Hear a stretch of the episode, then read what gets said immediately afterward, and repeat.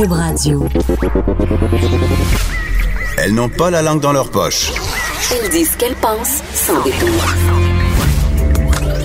Une heure de remise en question et de réflexion. Geneviève Peterson. Vanessa Destinée. Les effrontés. Hey, salut tout le monde, j'espère que vous allez bien. Nous, on va très bien, surtout depuis qu'on sait que Marie-Pierre Morin a gagné un concours de culturisme. T'es pas gentille. Oui, bon, Je suis pas gentille, mais je, je suis juste vraiment surpris. Je, je comprends pas. J'ai vu ça popper hier sur mon feed Facebook, euh, un concours euh, où Marie-Pierre Morin s'est inscrite. Là, ça Elle disait. en deuxième place. Je le sais, euh, ça disait euh, Marie-Pierre Morin remporte un concours de bikini. Je suis comme, yeah, right, OK, c'est sûr. Tu sais, Marie-Pierre Morin reconnue euh, pour son corps de déesse. C'est une super belle fille, là. Honnêtement, si tu me demandes dans le top 3 euh, des filles que je trouve la plus belle dans ma vie, c'est sûr que Marie-Pierre Morin est dans ce top 3-là pour Je moi. complète le top 3, j'imagine. Et ben, t'es en première position, ah oui, d'accord. Mais c'est ça, c'est Marie-Pierre Morin qu'on connaît évidemment euh, pour son rôle d'animatrice, pour aussi ses rôles au cinéma maintenant et dans Oui. des séries télévisées. Et maintenant Euh, qu'elle est, elle est rendue une fit babe. oui, mais égérie, euh, égérie de plusieurs marques cosmétiques, euh, égérie aussi euh, de Blush Lingerie. hein. On, a, on en a parlé souvent à cette émission de Blush Lingerie, qui est une marque euh, québécoise de lingerie body positive, je dirais ça. Bon, c'est sûr que Marie-Pierre Morin correspond au standard de beauté dans ce qui est le plus classique du terme. Mais c'est ça, quand j'ai vu ça passer hier, qu'elle avait remporté un concours de bikini, quand j'ai cliqué sur l'article, parce que oui, je me suis fait pogner euh, moi aussi, j'étais vraiment flabbergastée de constater que c'était... euh, un concours de fitness. Et là, on va mettre la photo de Marie-Pierre Morin euh, sur la page Facebook des effrontés. Parce que c'est assez impressionnant. Tu sais, gardez en tête ces photos classiques de fitness, là. Une fille bronzée euh, qui fait une pose douteuse en bikini à paillettes avec un sourire plus blanc que blanc, là. Et des souliers de stripper, comme j'ai Oui. le goût de le dire, là, les espèces de souliers en plastique transparent, là, fait qu'on voit les orteils puis on peut lancer du cash dessus, de l'argent. C'est vraiment C'est cheap. vraiment cheap. J'osais pas le dire, Geneviève. Je suis contente que tu prennes les devants. Je me suis demandé. Pourquoi? Oui. Pourquoi? Non, mais- Elle a pas besoin de ça? Pourquoi il faut avoir l'air cheap pour participer à ces concours-là? Non, mais outre ça, là, pourquoi? euh, Je comprends. Marie-Pierre Morin, peut-être, a développé une passion pour l'entraînement, puis je peux la comprendre, mais de là à se rendre dans un concours, et là, t'es Marie-Pierre Morin, c'est bien clair que ça va faire le tour des médias. Euh, je me dis, elle a pas besoin de ça à ce stade-ci de sa carrière. Il me semble qu'elle était en train, en tout cas, je pense, d'essayer de, de dépasser ce côté bimbo-là, tu sais, en acceptant des rôles au cinéma, euh, tu sais, en, en étant plus, euh, en ayant plus de contenu. Puis, tu sais, moi, j'ai toujours été de ceux qui disaient que Marie-Pierre Morin euh, était une fille super brillante, qu'elle avait des choses à dire parce qu'on l'a souvent, souvent accusée d'être une coquille vide. parce une qu'elle a- valise. Oui, d'être une valise euh, pour ne pas faire référence euh, à sa participation au banquier. Mais, euh, tu sais, c'est une fille qui a des choses à dire. C'est une fille pas de fil, c'est une effrontée, Marie-Pierre Morin. C'est ça que j'aime d'elle. Et de la voir euh, faire un concours en bikini comme ça, je ça m'a déçu. Mais je sais que c'est un préjugé, là, peut-être, puis que c'est poche de ma part de penser ça. Mais, tu sais, j'arrêtais pas de me dire, elle a pas besoin de ça. là. Pourquoi, pourquoi elle revient à cette image-là encore de, de, de bimbo? Je tiens à tempérer quand même parce que quand on regarde les photos, oui, elle est en bikini, mais on, on voit quand même que c'est pas la sexualisation qui est mise de l'avant, c'est vraiment un- une éloge du fitness. Puis je pense que pour les adeptes de culturisme, ce qui est important, c'est C'est la déshydratation. C'est les- C'est la petite huile sur le corps qui fait Oui. shiner les pecs. Oui, je comprends. Mais pour vrai, on voit qu'elle est musclée, on voit que c'est relatif vraiment à un mode de vie sain, à un mode Euh, d'entraînement. là, Mais- c'est là où je t'arrête. Un mode de vie sain, je ne suis pas certaine. Euh, puis je veux pas parler pour Marie-Pierre Morin parce que je sais pas c'est quoi son entraînement, mais quand même, dans le monde du fitness, il y a des dérives, il y a des abus, euh, il, y a, il y a de la consommation de substances, il y a de l'alimentation qui est très, très contrôlée. Mais quand même, euh, outre le fait que j'aimais quand même certains bémols parce que, évidemment, je trouve ça un peu cheap, je salue l'effort de Marie-Pierre Morin parce que pour se rendre là, Vanessa, là, à ce degré, justement, de, de forme physique, et puis pour finir deuxième, là, puis elle a pas fini deuxième parce qu'elle est Marie-Pierre Morin, là. Oui, c'est la question que j'allais te poser. Ah non. ben parce que je regarde les autres filles, puis honnêtement, c'est pas la plus musclée de la gang. Mais c'est pas plus nécessairement la, plus gang. musclée qui gagne. C'est celle qui a la meilleure définition, qui fait les meilleures poses et qui performe le mieux. Donc, quand tu dis que c'est pas un concours où la sexualité est mise de l'avant, c'est là où moi, je suis pas d'accord. Parce que la plupart de ces filles-là ont des implants mammaires parce qu'à cause de leur, euh, de leur forme euh, absolument incroyable, ils ont- elles, n'ont plus de seins. De Donc, poitrine. c'est ça, effectivement. e- effectivement. Donc, voilà. Mais elle a pas gagné parce que c'est Marie-Pierre Morin, j'espère. Ben, mais en même temps, ça a fait parler beaucoup du concours. Ça fait parler beaucoup du concours, euh, concours que je connaissais pas du tout. Et je pense que, honnêtement, je me demande si elle a pas voulu faire ça en secret, Geneviève. Ben, parce que- j'ai- moi aussi, j'aurais voulu faire ça en secret, mais comme elle était un peu naïve de penser que ça passerait ça. comme du beurre dans le poil. Parce que tu vas sur le compte Instagram, elle s'en est pas vantée elle-même. Tu vas sur le compte Instagram aussi de Québec Muscle, qui est comme l'espèce d'organisme qui chapeaute toute cette C'est un compétition. montage, là. C'est-tu vraiment vrai? Oui, c'est vraiment elle, mais c'est juste qu'on la voit pas nulle part sur le Instagram, puis elle est jamais identifiée comme C'est sa étant une personnalité. secrète. C'est peut-être son petit hobby qu'on a découvert, nous autres, les méchants merdias, Geneviève, et qu'on a mis comme ça sur la place Oh. publique. J'espère qu'elle va continuer à en faire si c'est vraiment euh, quelque chose qu'elle était, pour lequel elle était passionnée, qui répondait à un besoin. J'espère que c'est pas lié à une affaire d'estime de soi. Mais moi, j'aimerais ça, euh, j'aimerais ça qu'elle vienne nous en parler à l'émission de sa passion pour le fitness. Pour vrai, là. euh, culturisme, parce que c'est plus que du fitness dans Ben, le fond. fitness puis le culturisme, c'est un, peu la un peu le même combat. Oui, mais ça serait le fun de l'avoir euh, pour qu'elle vienne nous en parler. Donc, euh, je lance ça dans l'univers. Et surtout, euh, Thomas, notre recherchiste, prend des notes en ce moment. Elle a peut-être une collection de timbres aussi. Elle a peut-être plein de hobbies comme ça qu'elle cultive et dont personne ne se doute. Bon, si Marie-Pierre Morin a une collection de time, je veux tout savoir. Je suis sûre. Je suis sûre. Sais- Sais-tu que Paris Hilton euh, réparait des petites euh, radios? Elle faisait ça avec son grand-père. Ben, n'importe quoi pour combler le vide de son âme. c'est ça que j'aurais envie de te dire. Euh, hier, c'est drôle parce que j'ai offert un cadeau à ma fille, puis ça me. ça me fait rire et ça m'a touché en même temps, puis j'ai trouvé ça un peu pathétique à la fois. J'ai donné à, ma fille de 12 ans un chandail champion. Et là, euh, pour les personnes qui ont grandi, en fait, qui sont nées dans les années 80, donc qui ont eu leur adolescence dans les années 90, euh, Champion, c'était euh, la marque de chandail que tout le monde voulait avoir. Si t'avais un, chan- un chandail Champion, t'étais le hot de l'école, t'étais dans la gang, t'étais tout. Et là, depuis deux mois, ma fille me demande un chandail Champion, puis ça me fait beaucoup rire euh, parce que hier soir, j'en ai acheté un, je l'avais mis sur son lit, puis là, elle est arrivée, puis elle l'a découvert. Elle était tellement contente. Puis c'est là que j'ai expliqué que dans mon temps, c'était la chose la plus cute au monde et la plus mode au monde et ça était un peu déçue. Oh, pour vrai? oui, j'ai expliqué à ma fille sait que pas encore que, que- la mode est que cyclique. tous et les vêtements qu'elle portait en ce moment, je les avais portés moi aussi dans les années 90 et que j'aurais tout simplement dû garder ma garde-robe sérieusement. Là? Absolument. Le Tommy, Tommy Jean, Tommy Hilfiger. Mais tout ça, Fila. Adidas, oui, Fila, Même ça. Kappa aussi, ces vieilles marques de douchebag un peu là, de Ah Saint-Léonard. là, ça fait un comeback fait- incroyable. Oui, puis- c'est au même prix pas les qu'il y a 20 Spice. ans. Ah oui, c'est cher. Ça continue d'être cher, c'est Ouais. ça l'affaire. tu sais. On pourrait les trouver dans les friperies à 5 mais Ben, j'aurais là, les tout grandes, garder. les grandes bannières les vendent à plein prix, le même prix que les années 90, de- début 2000 aussi. Et je vous dis, les sacs bananes, ça revient. Ah, j'adore. Les espèces de boat hat, là, les espèces de chapeaux là, en bol de salade, là, en saladier. Ah, tout ça. Tout ça revient à la le, le mode. modèle, le, motif damier, toutes ces choses-là. Mais c'était C'était touchant. mon cauchemar, en oui. fait, là, en grandissant. Tout ça revient à la mode. Mais c'était touchant de voir ma fille Oui. porter un truc que j'ai moi-même porté, puis elle était fière. Elle était partie à l'école ce matin avec son chandail champion, puis elle sentait la reine de toutes. là. C'est très J'avais envie de partager ça avec vous. Je sais pas si vous avez des, euh, si vous avez gardé dans vos garde-robes des vêtements euh, euh, absolument représentatifs des années 90, mais si oui, offrez-les à vos enfants. Oui. Ils vont être très très contents. Sachez que vous, vous aurez l'air ridicule dedans, mais peut-être qu'ils pourront avoir une deuxième vie à travers vos enfants. C'est ce qu'on dit, hein. On dit, puis je trouve ça vraiment poche et déplorable. Puis on, fait, on continue. On dit que si t'as porté une mode une fois, tu peux pas la reporter deux fois. Parce que c'est plus de ton âge. Et là, ça m'amène à la question suivante, Vanessa, et là, je te la pose, puis c'est out of the blue. On s'est pas dit qu'on allait parler de ça ce matin, mais parlons-en.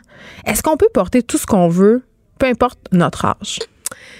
Moi, je pense que oui. Moi, je pense que oui. Je pense par contre qu'il suffit de les adapter à notre morphologie, de s'adapter aussi à l'époque, de pas essayer d'avoir l'air du corps que tu avais quand tu avais 20 ans. Ou d'avoir l'air jeune. D'avoir l'air jeune, de juste, par exemple, la mode des leggings. Tu sais, les leggings, là, c'est comme, c'est revenu en force, c'est intemporel. Ben, c'est la mode sport en ce moment. Là. C'est vraiment sport. mixer euh, les, les habits de tous les jours avec des systèmes un peu plus sporty. C'est ça. Mais tu sais, il y a des jeunes filles aujourd'hui qui peuvent porter un legging comme pantalon, puis c'est parfait, ça marche super bien.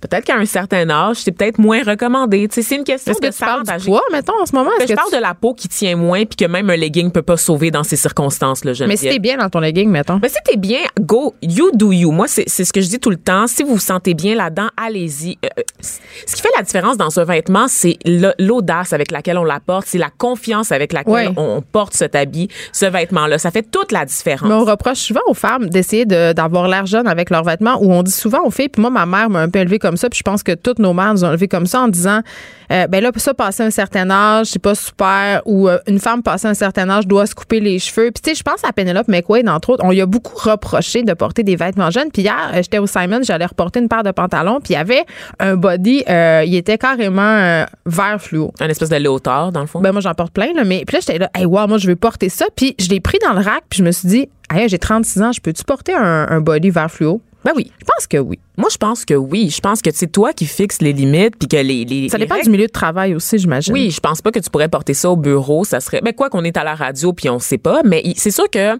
il faut que tu l'assumes. Si tu l'assumes pas, si t'es pas en confiance, si tu le portes juste parce que tu as vu quelqu'un d'autre le porter puis que ça n'a rien à voir avec ton style de tous les jours, ça va te nuire puis ça va paraître puis tout le monde va te juger. Mais si tu le portes avec confiance, si tu le portes la tête haute, puis que tu l'adaptes aussi à ton identité plutôt que d'essayer à tout prix d'être une carte de môme d'avoir l'air de sortir d'une passerelle, je pense qu'il y a quelque chose à faire avec ça. Je pense que Le- les gens tombent souvent dans le piège de vouloir prendre d'abord des vêtements qui sont pas ajustés à leur taille ou à leur morphologie. Ah Et oui. c'est correct en passant là, de, de prendre la taille plus haute dans le magasin. Ça, il faut que j'en parle, Geneviève. Là. Mais on a toute une petite réticence. Moi, quand, Ouais, mettons, euh, mon styliste, l'autre fois, euh, il m'a apporté des vêtements, puis il y avait des pantalons médiums, puis ça m'a fait rocher.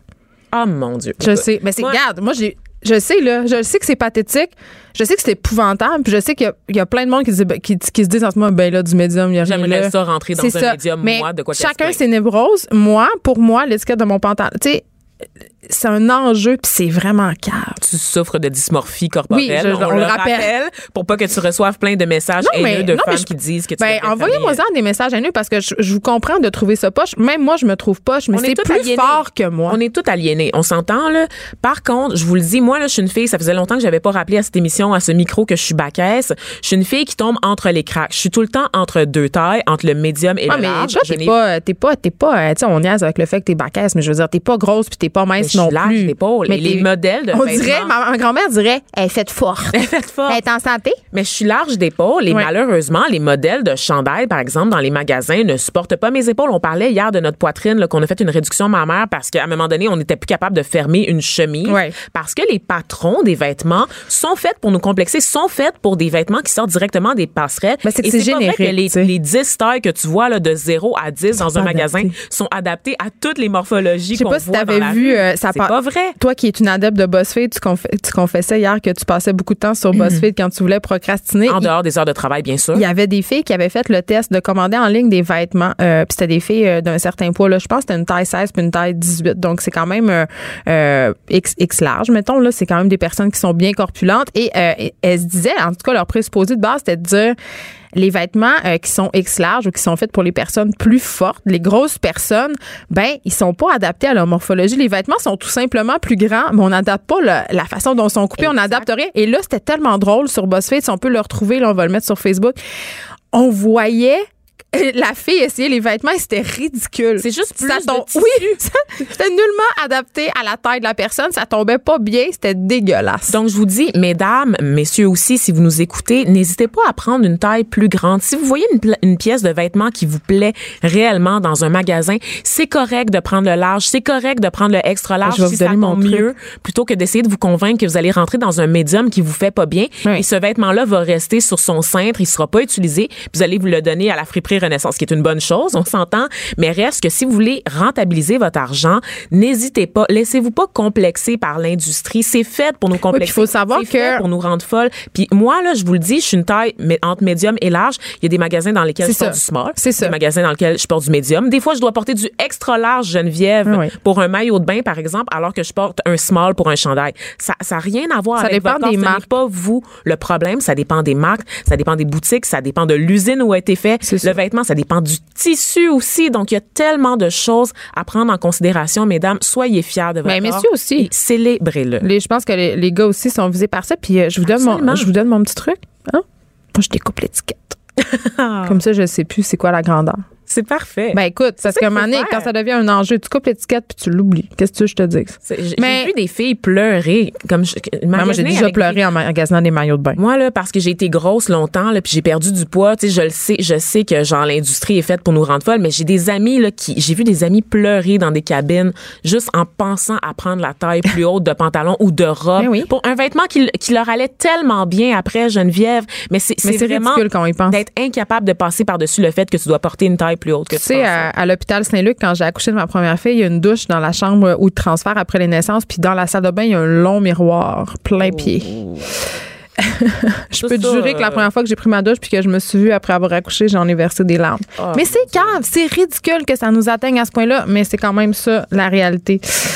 Voilà. C'est épouvantable. Donc, euh, le printemps arrive, ça va être le temps de magasiner des maillots de bain, ça va être le temps où tout le monde va vous casser les oreilles avec votre espèce de beach body. OK, Bikini ça n'existe pas un beach body, c'est juste un beach body là, c'est juste un corps sur une plage. C'est tout. Exactement. Fait que puis on se stresse avec ça puis on capote puis même moi euh, un matin avant de commencer l'émission, je parlais à Maud de notre recherchiste euh, puis je disais euh, "Ah mon dieu, je porte un short aujourd'hui, j'avais peur de pas rentrer dedans après l'hiver." C'est ridicule. Je suis ridicule. Mais On- c'est- normal. Écoute, ouais. puis je vous le dis là, là c'est ça tu le dis, c'est vrai que c'est la saison des bikinis Ben qui oui. s'en vient. On va On est stressé. les magasins puis ça, ça nous rend un peu malade. Arrêtez pas de manger là pour rentrer dans un bikini les filles là. Vous allez être belles pareil. Je vous le Mais dis. c'est même pas arrêter de manger quand vous allez recommencer à manger, vous allez reprendre plus de poids. Exactement. Culpabilisez-vous pas. L'industrie est faite pour vous rendre folle, pour vous aliéner. Ça n'a rien à voir avec la réalité. On vous vend du rêve dans les magasins et c'est juste de trouver des vêtements qui vont vous avantager. Donc, soyez satisfait de l'image que vous renvoie le miroir. Essayez pas de rentrer le ventre. Si vous, vous avez à rentrer le ventre, c'est le vêtement le problème. C'est pas vous autres. Donc, c'est tout ce que j'ai à dire. C'est Hey, mon statement de ce matin. Sur ces belles paroles euh, philosophiques pleines euh, de confiance en soi, ça se soigne la confiance en soi, on s'arrête un petit peu, on revient après. Un regard féminin sur l'actualité. Des opinions différentes. De 9 à 10, les effrontés.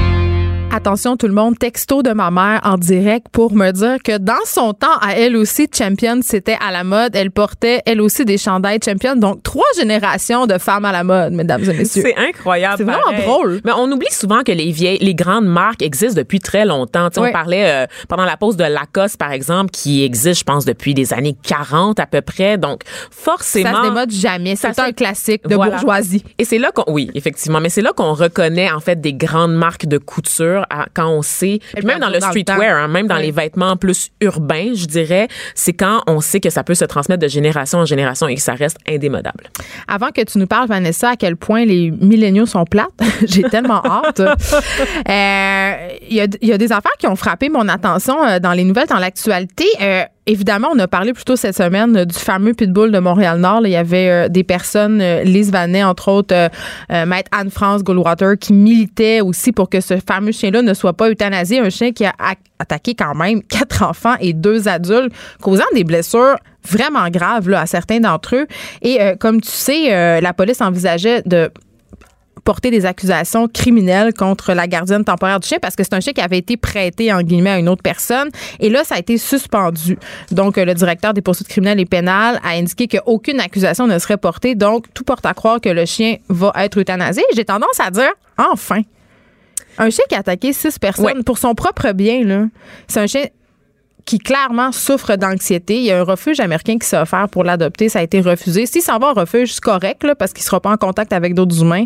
Mais à un moment donné, un animal, ça reste un animal. Et un animal qui cause du tort, qui cause des dommages, c'est bien plate à dire, mais c'est ça qui est ça. Mais moi, c'est drôle, j'avais j'ai cru, je pensais que c'était ça, en fait, la norme. Moi, j'avais toujours entendu qu'un animal, à partir du moment où il goûte la chair humaine, c'est vraiment une légende urbaine. C'est ah, c'est une légende urbaine, Ben oui. tu me le confirmes, Ben j'étais oui. sûre, parce qu'on lit ça partout sur les réseaux sociaux. Ah, non. tu es là, tu es là. À partir non, du non. moment où Il il, il mange la chair humaine, il devient un loup, puis c'est fini. Oh, mon il n'y a aucune réinsertion. Twilight. Il y a aucune réinsertion animale possible pour ce chien-là. C'est pas vrai. Puis euh, je suis pas une défendresse des pitbulls, mais je suis une défendresse de la bonne information concernant les animaux, notamment les chiens. Et un chien qui mord, ce n'est jamais pour rien. Euh, puis je sais que euh, quand on parle d'agression d'enfants, d'agression d'adultes, ça a l'air d'être pour rien, mais c'est un chien sûrement qui a envoyé des signaux d'apaisement. Des signaux d'apaisement, c'est les chiens se servent de ça pour s'apaiser quand ils vont euh, quand ils sont pas bien. Donc ça peut être licher ses babines, battre la queue, des choses qu'on prend souvent comme des signes euh, D'attaque? posi- non, des signes positifs.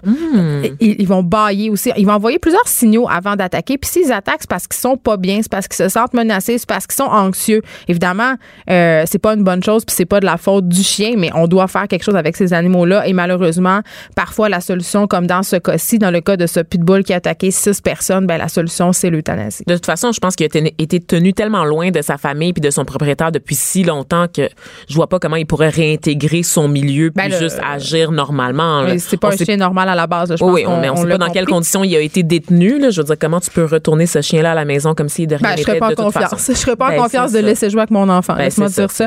Euh, Il y a la bannière Maxi euh, Loblas Provigo qui met euh, en œuvre une application qui va enfin parce que c'est un sujet qui nous préoccupe vraiment beaucoup, là, le gaspillage alimentaire, qui pourrait en venir un peu à bout.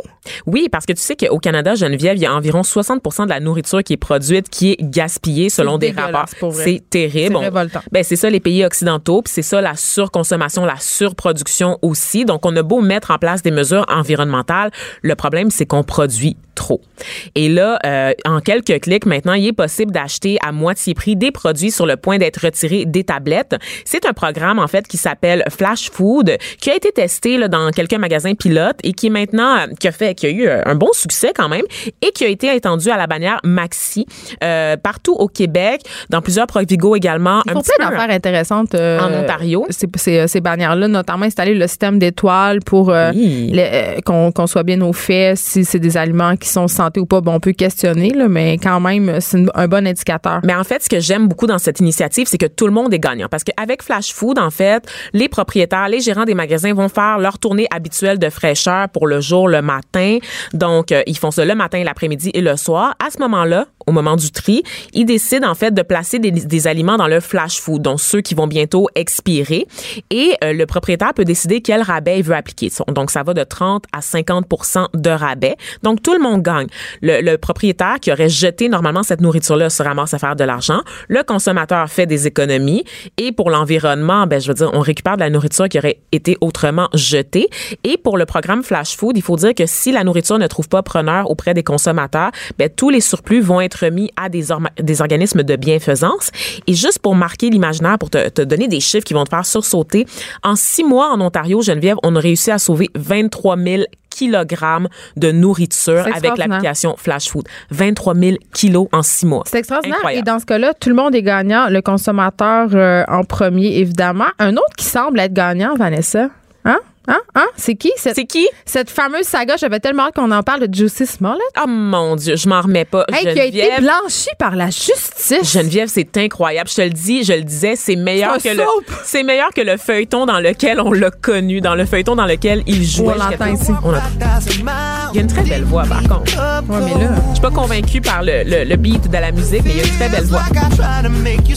Je sais, je sais, je sais pas s'il va pouvoir avoir une carrière après, après tout ce qui s'est passé, Mais là, on se Geneviève. rappelle qu'il est dans la série, justement, The Empire. Oui, absolument. Donc, euh, la justice de Chicago a abandonné toutes les accusations qui portaient sur l'acteur. Pour ceux? Pour ceux qui se rappellent pas, il avait Bon, on l'accusait d'avoir inventé une histoire d'agression raciste et homophobe. Pourquoi est-ce que les, les accusations ont été laissées tomber? Je n'ai aucune idée, Geneviève. Pourquoi il a été innocenté? Je ne le sais pas. Vanessa, arrête, sait- là. T'as quand même ta petite idée. ben, ce qu'on sait, c'est qu'il a accepté quand même, là, la, la ville a pu conserver le 10 000 là, qui, de caution euh, qu'il avait dû verser pour être emprisonné. Il va devoir également faire des travaux communautaires. Les 16 chefs d'accusation, pourquoi il aurait été, euh, il aurait pris le bord, selon moi, parce que la police a trop parlé. Tu penses que c'est ça, toi? Ma théorie, c'est ça. C'est que la police a fait plein de déclarations dans les médias. L'histoire a fuité avant même que la police mette la main Hey, au vive les États-Unis. Oui, Tu sais, c'est quand tu sépares pas Hollywood de l'État, c'est ça que ça donne. On a vu beaucoup de déclarations des procureurs, on a vu beaucoup de déclarations des chefs de police dans les médias. En fait, on a Culture du appris- spectacle. On n'a jamais vraiment entendu la version de Jussie Smollett dans cette affaire à partir du moment où l'histoire s'est complexifiée parce qu'on a eu, bon, dans un premier temps, quand il y a eu l'agression, il est allé faire la petite tournée des médias après être sorti de l'hôpital en disant que, oh, parce qu'il prenait position contre Trump, il pensait que l'attaque aurait pu être motivée pour ces raisons. Mais par la suite, quand il y a des éléments, les rebondissements qu'on a connus ont commencé à sortir, à savoir qu'il connaissait les deux personnes qui ont perpétré l'agression, à savoir que ces deux personnes-là étaient des acteurs sur la même série que lui, à savoir également qu'il était insatisfait de son salaire dans l'émission et qu'il aurait peut-être monté ce coup-là dans le but de faire sa valeur sur le marché. Il a comme disparu des radars et c'est comme la police qui a pris le relais en dévoilant tout plein de détails aux médias avant même que des accusations sont- soient portées contre lui. Donc, on va suivre euh, cette histoire-là avec délice. On va se demander si c'est l'ultime rebondissement dans ce véritable soap à l'américaine. Ne faites pas un film sur cette histoire. L'histoire est meilleure que n'importe quoi qu'Hollywood pourrait pondre Ben, à la suite moi, de je ça. pense que euh, Justice Smollett, il nous, il, nous, il nous réserve encore quelques surprises. C'est pas la dernière fois que tu nous en Oh parles, je mon pense, Dieu, je- j'ai hâte, de, de voir le s'est- livre. Elle qui s'est va abonnée à toutes les alertes. toutes les alertes Ouais. médiatiques. Je veux dire, je suis journaliste et je t'ai abonné à aucune alerte, mais depuis Mais l'affaire là, Justice Smollett, là, Parce qu'on veut, on veut sortir ça. On va, on va être les premières sur la nouvelle au Québec. Vanessa, Oui. les milléniaux sont plates. Ben Je suis tellement contente que tu m'annonces ça ce matin parce que c'est le sujet euh, de ta chronique. Absolument. Donc, euh, ben, moi aussi, c'est une impression que j'ai que, ben, en plus, je suis contente parce que tu nous apprends que les milléniaux, c'est à partir des années 80, donc j'en suis. Oui, absolument. Donc, en fait, on, on aime ça avoir des conversations entre collègues, tu le sais, Geneviève. Et on parlait justement avec notre rédacteur en chef, Luc, qui fait partie de la génération X. Oui, je l'ai dit au Un micro. party animal. Et oui, c'est ça. Tout le monde s'entendait pour dire que les jeunes d'aujourd'hui ont l'air moins portés sur le party que leurs aînés. Est-ce que c'est vrai? Est-ce que c'est une impression? Ben, en fait, Geneviève, tu sais très bien, comme moi, que les milléniaux sont responsables de tous les maux. Hein. C'est bien connu. On les accuse d'avoir tué, puis là, attache sa tuque avec de la broche parce que la liste est longue. L'industrie du diamant, le marché de l'immobilier, les cartes de crédit, l'horaire du 9 à 5, la mayonnaise, Geneviève, les céréales. Excuse-moi, les Le- céréales. Les céréales. Les milléniaux ne, cons- ne consomment plus de Ben, céréales. c'est le sûr, c'est plein de sucre ajouté, c'est dégueulasse. c'est surtout parce que c'est trop long. Les milléniaux ont pas le temps de se préparer un bol de Mais céréales. qu'est-ce qui est long dans se verser des céréales puis du lait Trop dans long. un plat? Trop long. Il faut laver le tu plat préfères après. des tartines à l'avocat? Excuse-moi, c'est pas mal plus long. Non, non, non, non. T'en parleras à des milléniaux de ton entourage. On aurait aussi tué le Costco, Geneviève, et le Mais mot, c'est une bonne chose. le mot Noël également. Et là, euh, je te le confirme, la, la, la culture de party est morte le 1er janvier 1981. À minuit une, avec la naissance du premier enfant de la génération du millénaire. Parce que grande journaliste que je suis, Geneviève, j'ai cumulé des preuves irréfutables de la chose. Numéro un. Les milléniaux boivent moins d'alcool que les générations précédentes. Te rappelles-tu, Geneviève, là, de l'époque bénie où tout le monde allait se péter la face le jeudi soir, soir de jour de paye? Tu revenais chez vous torché juste à temps pour enlever ton linge de la veille et mettre ton outfit corpo mou, OK? Pour laisser une chance à ton corps de dessouler sur tes heures de job. Mais, mais moi, je fais c'est encore ça fini! des fois, mais c'est fini! fais. Je le fais des fois. Des fois, je viens travailler à Cube en jogging avec un vague hangover. D'ailleurs, on, on, on m'a déjà filmé en train de boire du Gatorade. En... Oui, hein, c'est vrai. D'ailleurs, je voudrais dire à Isabelle Huot qu'on dit pas Gatorade, qu'on dit Gatorade. on la salue On la au salue. passage et on espère la revoir à notre micro. Ça va être super. Ça va être super. hâte, Donc, j'ai c'est fini. Mais ce- c'est fini ce temps-là, là, Geneviève, de partir, de- de- de- d'aller te torcher la face puis de revenir le matin travailler. Un sondage mené auprès de 1023 milléniaux pour le compte d'Evenbright. Est-ce que tu connais Evenbright? Non. C'est un site web là, Je vais de être gestion. super. Tu connais pas Evenbright? Tu, tu vas-tu voir des concerts des fois? Ben non, j'ai trois enfants, ah je oui, fais rien. Tu sors pas. T'es sept. Quand je sors, je vais me saouler pour oublier, puis je vais travailler en moule le lendemain. Je comprends. Donc, Eventbrite, c'est un site web de gestion d'événements et de billetterie là, qui est basé aux États-Unis. C'est Eh oui. ce site-là qui gère à peu près tous les événements. Là. Tu J'ai acheté des Oshiaga, billets pour euh, Billie Eilish Ben, sur ben, voilà, Eventbrite. c'est ça. Et, ils ont fait un sondage parce qu'ils constatent des baisses, en fait, de vente de leur côté. C'est tout des couch potatoes, c'est quoi? Qu'est-ce qui se passe? Ben, en fait, c'est que seulement 10% des milléniaux associent le fait de boire à quelque chose de cool. Mais c'est vrai que c'est pas cool de boire. On en parle souvent, je veux dire, l'espèce de d'apologie de la beuverie, de se trouver cool parce qu'on boit. Non, mais on est, on est quand même dans une culture en ce moment de prendre soin de soi, tu sais, d'épanouissement du corps, de l'esprit. Il y a un changement de ça, culture, peu. effectivement. C'est une bonne Euh, Il y a même chose. 40 des personnes sondées, Geneviève, qui ont une vision négative de quelqu'un qui est complètement sous. Ben, c'est vrai. Ils sont beaucoup plus susceptibles aussi de considérer une personne qui est ivre comme étant pathétique Ben, ou très, très gênante. Vous me voyez pas en ce moment, mais je lève la main. Cringe. La pression sociale, tu le disais, est moins grande. On a tendance aussi à plus respecter le choix de ne pas boire dans un party. Eh, Là, c'est là où je te demande vraiment, parce que euh, dans le cadre du mois sans alcool, j'ai lu beaucoup de témoignages sur les médias sociaux où les gens disaient Ah, moi, quand je dis aux autres que je, bo- je bois pas, je me fais vraiment gosser, je ressens une certaine pression, je dois inventer que je suis enceinte, je dois dire que je prends des antidépresseurs. Tu sais, je- j'ai encore quand même l'impression que les gens qui boivent pas, qui boivent jamais, elles sont perçues comme des personnes plates. Mais je pense que ça dépend beaucoup du milieu. Je pense que ça dépend aussi du contexte, évidemment. Mais je crois que c'est très acceptable aujourd'hui d'aller au resto puis de prendre un kombucha. C'est plate. Hey, c'est vrai, là. Maintenant, là, dans l'allée des bières à l'épicerie Geneviève, là, dans la section des bières, il y a du kombucha. Dans des bouteilles fancy, même au resto aussi, quand tu commandes sur la carte des vins, sur la carte des bières, il y a du kombucha parce que les jeunes sont intéressés à essayer d'autres produits, tout simplement. Euh, il y a aussi, bon, évidemment, euh, la consommation de cigarettes qui est en chute libre dans Ben la là. plupart des pays occidentaux pour Oui, deux raisons. hein. D'abord, la meilleure connaissance des dangers pour la santé et aussi le resserrement des lois qui encadrent la vente et la consommation de tabac dans, les bars, sait, dans les euh, restos. Mais on sait aussi que dans les pays en voie de développement, même si je n'aime pas cette appellation, euh, les compagnies, les tabatières, en fait, ils font de la promo dans le tapis, là, parce Ben que oui. justement, c'est un nouveau marché incroyable pour eux. Là, Parce qu'ils savent que les, les- dans les pays occidentaux, tout le monde lève le nez sur la cigarette. J'ai plus personne qui fume. J'ai pas un ami qui fume, Geneviève. Moi, ça Pas me surprend seul. tout le temps quand je vois quelqu'un fumer maintenant. Je suis comme, hein?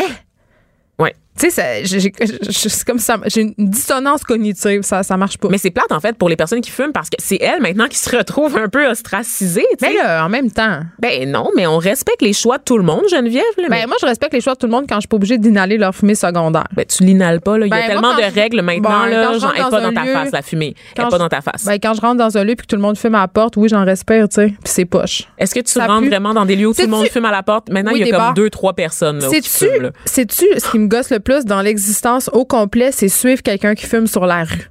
Ça, c'est dégueulasse. Mais change de trottoir. Non, on va laisser ça. Oh. Non. je collabore pas ce matin, je veux pas coopérer. Va Euh, fumer, là. Il y a autre chose aussi hein, concernant l'alcool. La génération X utilisait plus l'alcool et la drogue, Geneviève, pour fuir leurs problèmes. Alors que les jeunes, les plus jeunes, ne veulent plus utiliser, ils veulent plus dissimuler leurs problèmes en On consommant de l'alcool et de la drogue. Ils les affrontent effectivement parce qu'il y a une espèce de démocratisation de tout ce qui est, qui est lié à la santé mentale. Hey, juste ça, c'est toutes des bonnes nouvelles à matin. Ben, pour l'instant, oui. On n'est pas si plate que ça, finalement. On est Ben- cool. Moi, j'ai l'impression qu'on est surtout très cool. Plate is the new cool. Exactement. Euh, aussi, quand même, petite note là, pour, pour apaiser tout ça, minimiser tout ça, le déclin de la cons- consommation d'alcool, c'est observable à l'échelle mondiale, ça, c'est indépendamment des générations, des classes, du genre et des Ça régions. va avec le déclin de la consommation en général. Oui, puis tu, tu, le- tu le sais, là, tu parles à des, des gens qui travaillent dans l'industrie, là, dans la- pour des grandes compagnies de bière, tout ça, ils capotent parce que maintenant, les gens, ils se tournent vers le vin, ils se tournent vers les cocktails. Tu sais, il y a d'autres modes. C'est de la consommation d'alcool, mais l'alcool rough, là, la, Les la- grosses beuveries, là, c'est fini, c'est Ouais. fini. Tu sais, les gens veulent boire pour le plaisir, pour accompagner un repas, mais pas pour se péter la face. À Vraiment. part si t'es Adele ou Jennifer Lawrence puis tu veux débarquer dans un bar, tu bois pas tant que ça. J'ai été voir les vidéos, c'est épique. Épique. Iconic. Numéro 2, Geneviève. Les milléniaux veulent juste chiller.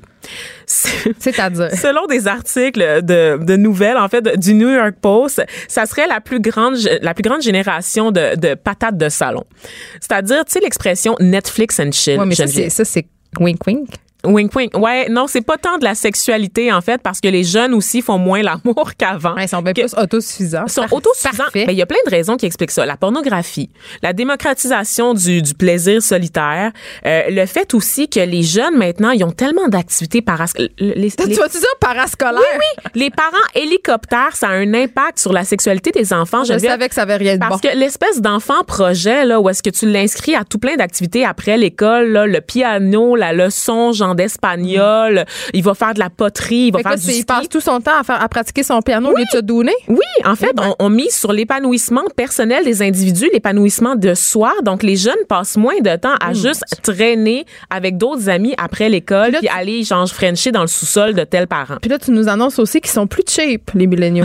les milléniaux sont plus cheap, mais ça, c'est lié euh, à quelque chose qui est moins jojo, à l'endettement, entre autres, Geneviève. Donc, euh, Ben, la précarité d'emploi aussi, la j'imagine. précarité d'emploi, donc des conditions de travail assez médiocres, l'endettement entre autres à travers les études parce que les gens se rendent à l'université, mais souvent ils vont contracter des prêts pour payer leurs études et quand ils, ils sortent évidemment la des bancs, encore, des bancs des- de, de l'université, ils n'ont pas nécessairement un emploi qui correspond à leurs grandes ambitions parce que littéralement dans les médias? tout le monde a un bac maintenant. C'est plus original d'avoir un bac. Donc, tu dois poursuivre tes Ouais. études pour te distinguer, mais pas trop, Geneviève, parce que si tu vas au doc, il y a plus personne qui va vouloir t'embaucher parce que tu vaux trop cher pour les emplois qui sont disponibles sur le marché. Fait que on gagne pas. J'ai plein d'amis qui cachent leur Ah ouais, hein? Ben oui, surtout ceux qui veulent postuler au cégep parce qu'ils sont jamais pris parce que sur l'échelle salariale, ben évidemment, ils devraient être payés plus cher. Donc, euh, ils choisissent de cacher leur beau diplôme. Et donc, les, les milléniaux, en général, Geneviève, pré- préfèrent garder leurs sous pour miser sur des expériences, miser sur des projets à long Voyage, terme. voyage. Voyage, voyage, devenir propriétaire aussi. Donc, Moi, je pour ça- pensais qu'on achetait moins.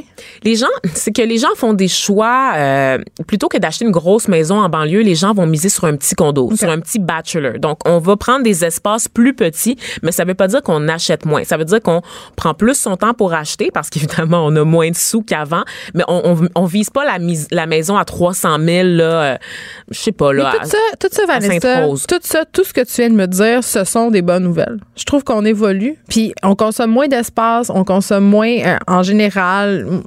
Tu sais, honnêtement. Et c'est surtout que les milléniaux apprennent des erreurs des générations précédentes plutôt que de les reproduire, en fait. C'est que vous avez été les cobayes. Ben, je dis vous, je t'inclus pas là-dedans, mais je pense aux gens de la génération X. Je pense aux baby boomers aussi, donc, euh, qui présentement, entre autres, déménagent dans plus petit parce qu'ils se rendent compte qu'ils ont trop Mais de quand les enfants sont partis. Ben oui, tu te rends compte que tu n'as pas besoin de tout ça finalement. Donc, c'est des choix sen- sensés. Puis, oubliez jamais en fait que les milléniaux, ben, ce sont vos enfants.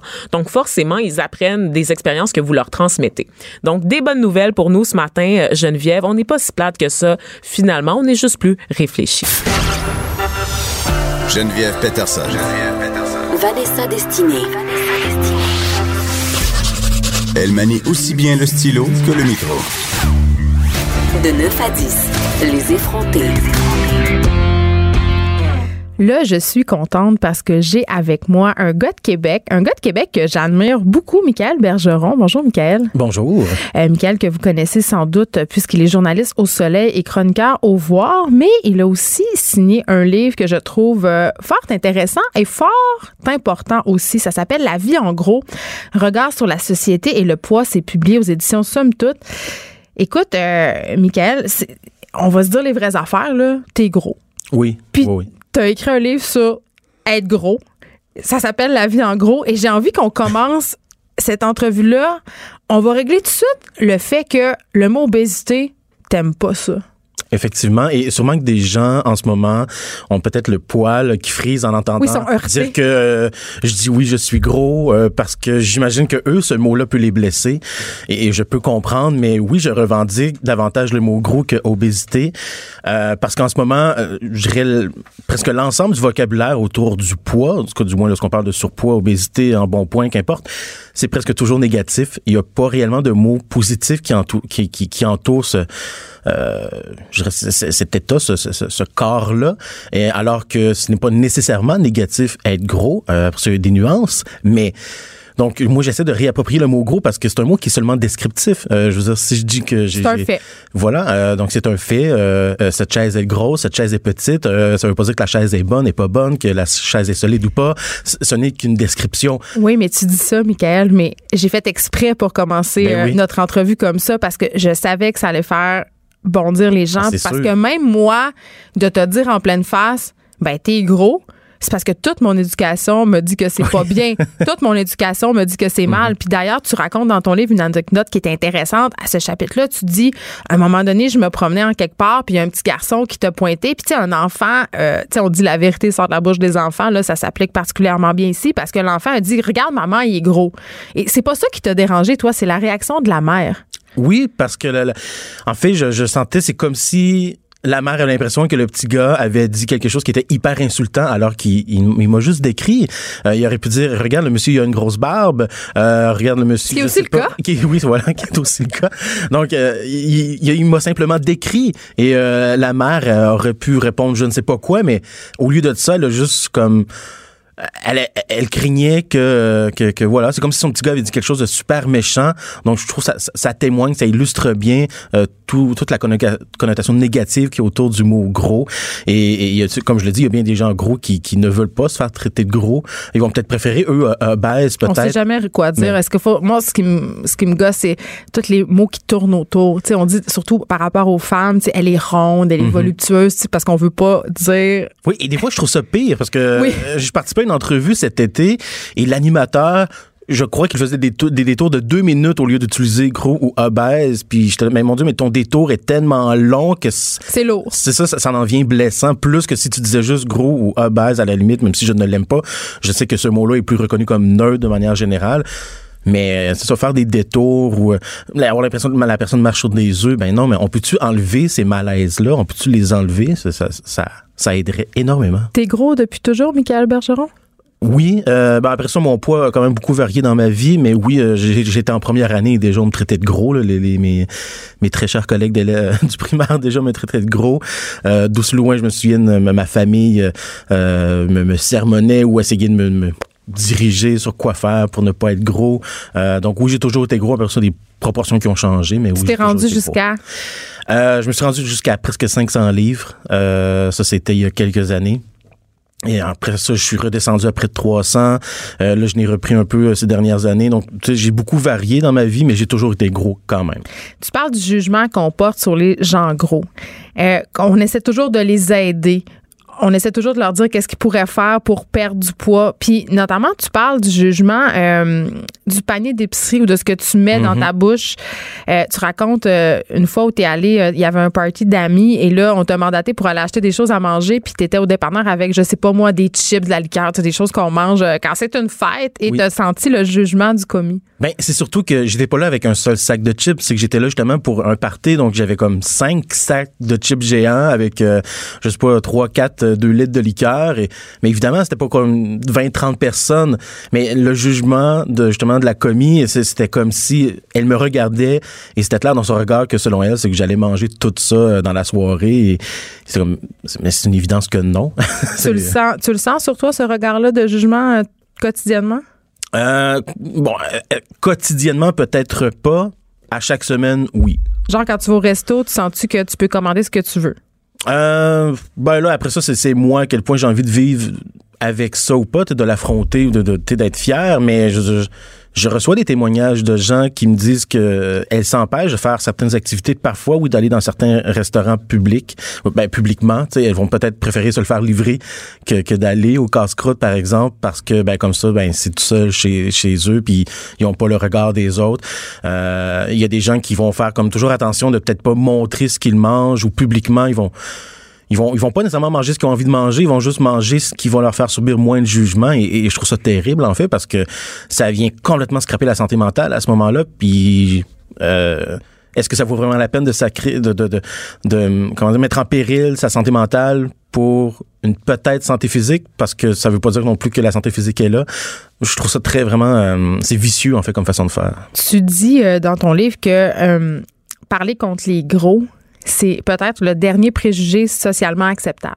Ben en fait c'est c'est pas moi qui le dis mais je le dis dans mon livre mais c'est c'est un chercheur qui qui l'a Ben, moi mentionné. aussi, je le dis, j'en ai, j'en- j'ai Ouais. parlé souvent de ça parce que c'est de bon ton de, de dire, ben là, cette personne-là est grosse, euh, elle se laisse aller. Oui, ben c'est parce qu'en on, en fait, on se donne la permission de rire, de ridiculiser, d'humilier, de rabaisser les personnes grosses parce qu'on dit que c'est de leur faute. Sous prétexte de la bonne santé? Oui, ben sous, sous prétexte de la bonne santé, que c'est de leur faute, puis qu'à la limite, si je suis tanné, qu'on rit de moi ou qu'on m'humilie, ben j'ai juste à me prendre en main, tu sais que, que c'est de ma faute dans le fond. Ben, on a cette idée-là même. Puis moi, euh, on a parlé de grossophobie euh, plus tôt euh, en saison à cette émission avec Gabrielle Lisa Collard, qui est une, mil- une militante euh, Oui. euh, qu'on connaît bien. Et j'avouais mon billet parce que euh, moi-même, en tant que, que fille euh, qui fait du sport, qui mange bien, puis tu on l'a dit, j'ai des problèmes de dysmorphie, tout ça. Quand je vois une personne en surpoids, le premier réflexe que j'ai, c'est mais comment tu te rends là? Puis, tu sais, pas c'est de ta faute, mais je le pense un peu quand même. Puis je me sens super tellement mal de penser ça, mais je pense que c'est le premier réflexe de bien des gens. Puis tu dis, toi aussi, des fois, tu juges d'autres Ben, ça m'arrive, moi aussi, mais c'est parce euh, je disais, euh, bon, ça, ça fait quelques entrevues que je donne et euh, c'est un peu comme, on, on a des comportements culturels qui viennent de, de notre culture. Des fois, c'est dans notre langage. Des fois, c'est, euh, bon, tu sais, les Québécois, on a certaines façons de faire qui sont très québécoises de faire. Mais je pense que c'est un peu la même chose. C'est, c'est tellement imprégné, c'est tellement de notre culture d'avoir ce réflexe-là, ce raccourci-là, que ça devient naturellement et c'est dur le déconstruire. Et moi-même, si je l'en suis conscient et moi-même, si je le déconstruis, ben oui, ça m'arrive des fois. Puis à chaque fois, je suis comme, ah mon Dieu, mais qu'est-ce que tu fais là, te dire ça? Et ça dure une microseconde, mais je, je me dis, mais voyons, qu'est-ce que je fais là? Ça, ça démontre à quel point c'est ancré, en fait. Et je l'ai intériorisé. Donc des fois aussi, c'est moi-même qui me juge, pas nécessairement parce que quelqu'un d'autre me juge, c'est juste, je me porte moi-même un regard très très dur envers moi-même. Parce qu'on est dans cette idée que être gros, c'est être en mauvaise santé, alors que c'est pas nécessairement le cas. Vraiment pas, en fait. Euh, et, et ça, c'est un gros problème de, de- de- du système de santé, de- du milieu euh, de la médecine. Et, et je suis content parce que plusieurs jeunes euh, professionnels de la santé qui essaient de changer cette perception-là. Et il y a des études qui le démontrent, en fait, que la manière dont on traite les personnes grosses en ce moment, ça ne fait souvent que malheureusement les encourager à prendre plus de poids ou nuit à leur santé sur d'autres aspects de leur santé.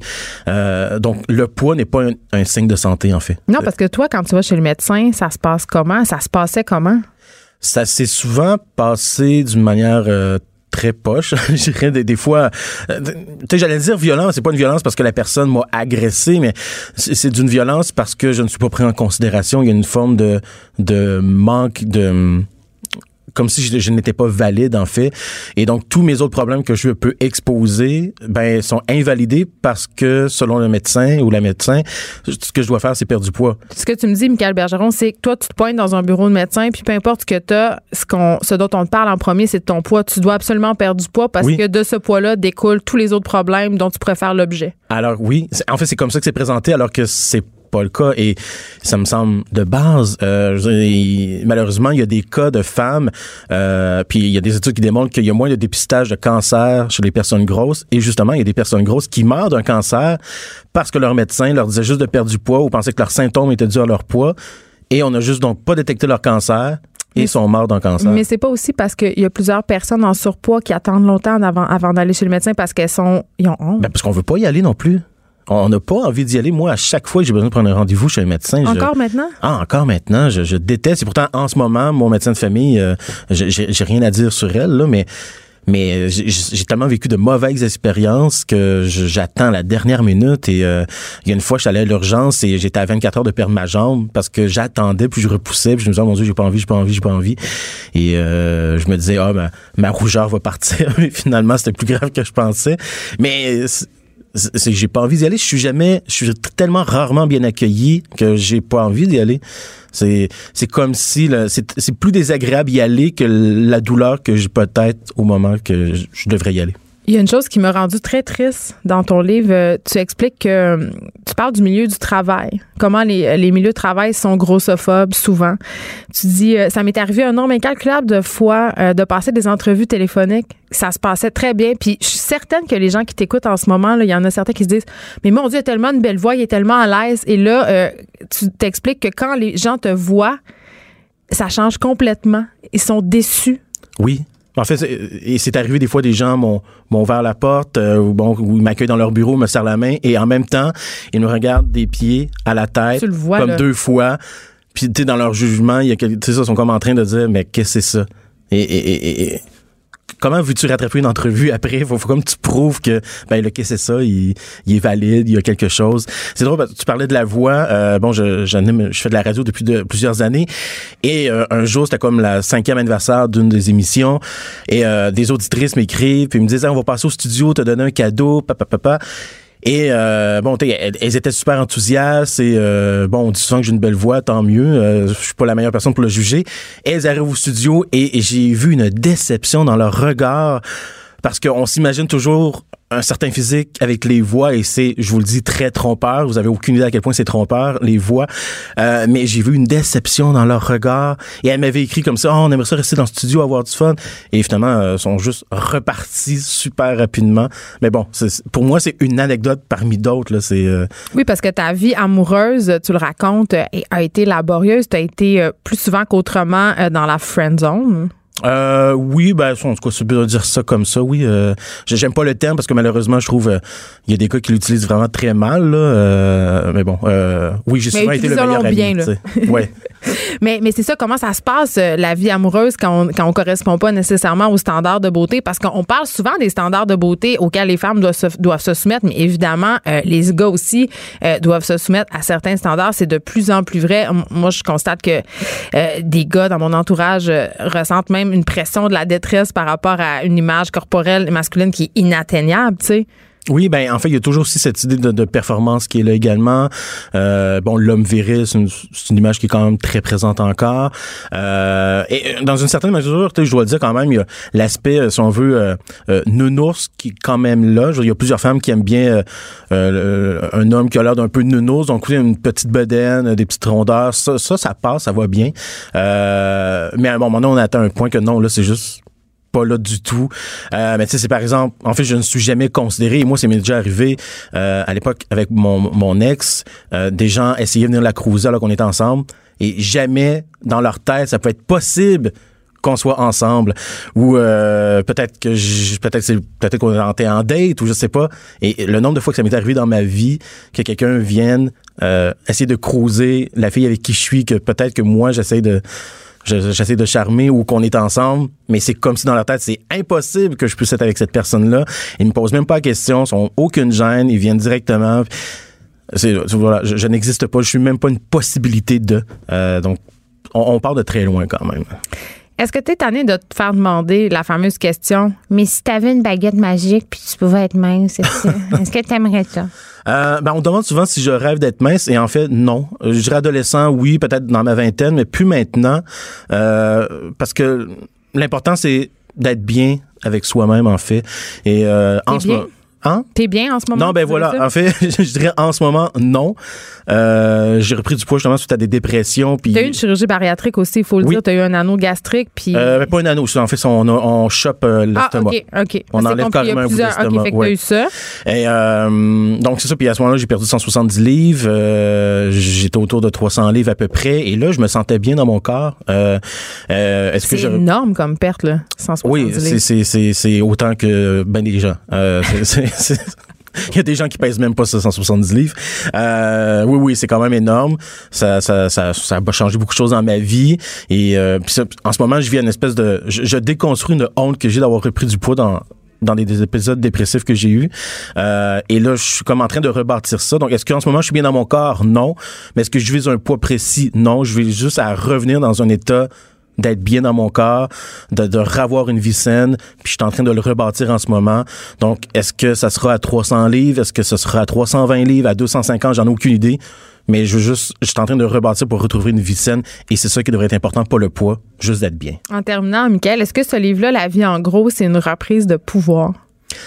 Euh, ben, j'espère que pour les personnes grosses, ça sera une forme de reprise de pouvoir, oui. Euh, j'espère que pour elles, ça va les aider à se rendre compte dans le mécanisme social dans lequel elles sont prises et elles doivent faire face. Donc, j'espère que ça va les aider à s'émanciper, puis peut-être à, se valoriser également. Euh, puis j'espère que ça va aider aussi à faire une, une prise de conscience de la part des autres personnes. Merci beaucoup, euh, Michael Bergeron. Ça a été un plaisir de te recevoir. Merci de l'invitation. Je rappelle le titre du livre, La vie en gros regard sur la société et le poids, c'est publié aux éditions Somme Toute. Cube Radio.